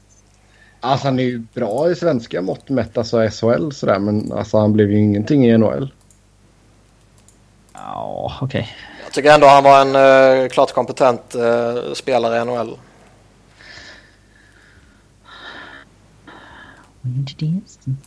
Hade han fått vara kvar så hade han vunnit Selke. Ja, det var inte riktigt så kompetent jag menar. Fem Ja. som aldrig blev något. Ja, alltså vi vill inte dra fem, det är ganska mycket. Nej, det är ganska lite kan jag säga, men... eh, Okej. mm, Nail Jakobov. alltså, han trodde alla på liksom. Det är ju så här inget... Ke- Niklas ska jag säga Kevin Marshall kanske. Nej, han trodde man ju inte på ju. Det var ju bara för att det var så helvetes dödfött i hela jävla organisationen. Så när det väl kom fram en som hade lite, lite, lite potential att ta sig till NHL så fick man ju bånge. Men en, Eh. en, en riktig Flyersback är ju faktiskt Lukas Spisa. Mm. Som... Robin eh, Lindström. Ja. Han är, han är, vi har ju pratat om honom rätt mycket och han är fan fascinerad. Alltså att man kan vara så helvetes duktig i SHL i så många år. Men vad är det, tre tillfällen väl som han har misslyckats något fruktansvärt i NHL. Ja. Det är häftigt på något sätt. Ja. Ja, alltså han... eh, han är ett mysterium. Eh, Men Säkert. Bisha tycker jag liksom, när han kom fram så såg han jättefin ut och eh, såg jättelovande ut. Och det är inte, spelar du liksom, han har gjort knappt 500 matcher. Det är klart att det inte är ett misslyckande om du har 500 matcher i NHL liksom. Men han har ju inte alls blivit det som han visade att han kanske kunde bli när han kom fram. Sebbe kan ju säga Sebastian Kohlberg. Ja. Jo, det är väl sant. Eh, Peter Mueller. Oh, han, fick, han fick ju hjärnan krossad. Ja, jo, det är i och för sig sant. Ja.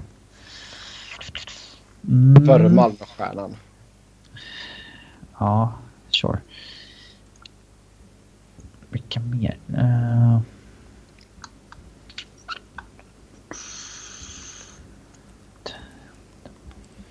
Jonathan Toews blev ju aldrig så pass bra som man trodde. Ja, alltså jag vet inte om man var de som så här, man, man utgick ifrån att Filatov liksom skulle vara bra för att alla sa det. Inte så att man själv liksom. Mm. Nej, visst, där han gjorde ju något JVM där han var skitbra ju. Ja. Och då... Det skulle vara att han var sämre för varje JVM man gjorde. Mm. Det var det, det verkliga. Mm. Men Päijärvi trodde jag skulle nå mycket längre. Mm. Tedenby uh, kanske? Alltså Rundblad får väl lämnas där också. Ja, Rundblad trodde jag också skulle nå längre. Uh, jag var rätt säker på att Anton Lander skulle bli en NHL-spelare. Det hade han ju faktiskt kunnat blivit liksom med typ... Ja, räcker med en annan coach hade han kanske varit fast i en, an, en tredje, fjärde line liksom. Mm. I något lag. Um, uh, vad har vi mer då som man har haft fel om? Det, är lätt, det, är lätt, det är lättare att säga svenska spelare som liksom Jo, eftersom man är SHL ja, exakt. Eh, när de kom fram. Um.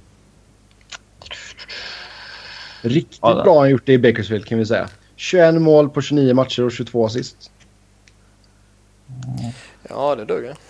Mm. Han kan gå och bli AHL-stjärna istället. Mm.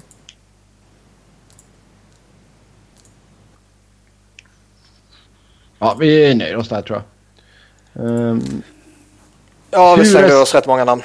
Ja. Hur resonerar Niklas kring eh, Giroux dalande produktion och framtid i Flyers?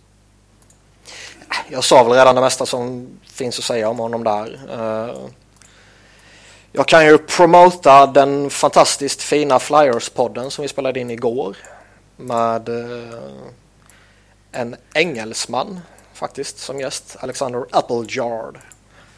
Där vi. Fan vilket skönt efternamn. Ja. Ett artistnamn. Där vi uh, givetvis går in på det här lite mer också. Han heter egentligen Smith. ja. Uh, nej men det, det som egentligen oroar mig. Jag är inte särskilt orolig över Claude Giroux närmsta år. Han kommer fortfarande vara en bra spelare och han kommer fortfarande vara omgiven av duktiga spelare. Han kommer ha en Voracek eller Simmons eller så kommer det komma fram någon av de här yngre som kanske klev in jämte honom eller Connectny eller whatever. Det som oroar mig över Flyers är ju egentligen fönstret. Hur långt fönstret är där Claude Giroux fortfarande är tillräckligt bra för att kunna leda laget och när de unga spelarna har kommit in och kunnat etablera sig så pass mycket så att laget kan utmana. Det fönstret kan ju vara allt från noll till fem år typ. Och det är mm. väl egentligen det enda som oroar mig. Ja. Eh, borde Vegas satsa på ledande spelare från Europa? Vilka topp tre tycker ni det ska satsa på då? Kowalczuk, eh, det, han kommer komma tillbaka. och eh, Vojnov. Fattar om de skulle få Datsuk och Kowalczuk att komma över. um, Nu kommer ju inte det ske tror jag, men det skulle vara jävligt häftigt. Mm. Uh, Tänk om de tog hela Sankt Petersburgs första kedja. Liksom. Uh, uh, alltså ska man bara gå efter vilka bästa möjliga spelare de ska ha, då är det ju bara att titta på bästa spelarna i KHL liksom. Uh, Chipachov. Ja, alltså Datsjuk och Kowalczuk kan man ju nog lägga åt sidan för det känns som att det är lite andra faktorer som spelar in där. Men liksom mm. Chipachov som vi har sett, Dadonov som vi har sett under VM här göra skitbra grejer och som är toppspelare i KHL. Uh, mm. Alltså sådana spelare. De har ju lite den här lite äldre Danil Sharipov eller uh, Sergej Mosiakin. Nu är väl de i synnerhet Mosiakin för gammal liksom. Men, ja. men är, är, vad är Gusevs? Gusev? Vad är hans status? Så in the know även nog inte om. Um. Nej, jag vet vi, inte om Tampa fortfarande har honom. Ja, vad har vi i Schweiz? Mark Arcobello. Alltså, skulle, ska man ta någon för Schweiz här? Eller, jag är övertygad om att man skulle få minst ett eller två bra år ur en Patrik Thoresen i alla fall. Mm. Arco Bello hade väl varit klockren att slänga in lite längre, längre ner i kedjorna. Ja, han borde nog spela i NHL, men det hade ju inte varit så... Man vet ju vad man får. Han var ja, ja, herregud. Liksom. Ja, en sån här Roman Cervenka också som jag tycker har varit väldigt bra i väldigt många år baserat på lite VM och OS och sådana här saker. Men som han har ju inte funkat i NHL när han testade. Mm. Nu var det visserligen i Calgary under... Ja. De mörka åren. uh, sen jag har inte koll på Finland överhuvudtaget. Vad finns där? Ja, lite, rätt många sjöar. Uh, Lika många finnar också. Uh, Tommy Kallio. Tommy Kallio, det är ju klockrent. Med Tommy Kallio och Mika Pyrle i topp 5 i poäng. Sorry finnar, men den hockeyligan kanske inte är den bästa. Jag menar, Erik Torell gick ifrån att göra 15 badger i allsvenskan i fjol till att liksom gå in och göra 24 nu i finska ligan. Mm. Sen är det alltså SHL är ju rätt svårt också om man tar de här... Ja, Joakim Lindström är ju bäst liksom och han har inte funkat. Nej, och liksom Bud Holloway som ändå gjorde dundersuccé i SHL under många år. Han liksom klarade inte av att ta sig in. Nej. Uh, Brock Little är ju in, inte aktuell heller liksom. Han är ju liksom, lite för liten spelare och sådär. Det kommer nog inte liksom. Och tittar man på vissa andra som har kommit, alltså Gareth Rowe som var liksom AHL-spelare. Liksom, varför ska de plocka mm. över honom för? Nej, det är väl, de spelarna de skulle kunna plocka över det är typ så här kanske när Henrik Tömmernes. Mm. Uh, hämta över en Dennis Everberg igen kanske. Du, jag tror att det går att hitta nya liksom Belmash som kan göra ett bra jobb i en fjärde, liksom ett år eller två. Det finns ju alltid. Typ en Simon Önerud. Eh, ja, Daniel, Daniel Brodin har lite NHL-intresse liksom. Magnus Nygren borde ändå kunna få något alltså, erbjudande att testa igen liksom. Ja, har man en brist på den spelartypen då kan ju en sån kille bli liksom... Ja, en kille man går på. Ja. Men där är ju så här, då måste det finnas en höger plats på högersidan liksom. Mm, backup ja. Uh, ja. Att, uh, men man hämtar inte fick... Leino igen liksom. Nej. Det namn där i alla fall. Det uh, finns säkert andra som kan vara aktuella också. Med det så säger vi tack och hej för den här gången. Som vanligt så kan ni köra talk med oss via Twitter. Mig hittar ni på @sebnoren. Niklas hittar ni på att Niklas Wiberg. Niklas med C och enkel V. Och Robin hittar ni på R underscore Fredriksson. Tills nästa gång, ha det gött. Hej! Hej!